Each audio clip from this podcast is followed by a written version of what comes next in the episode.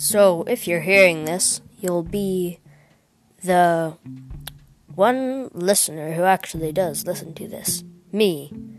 But if anyone unfortunate enough happens to chance upon this poor podcast, I do hope they enjoy it. You will learn about entirely random and irrelevant things in life. Uh, have a very good day.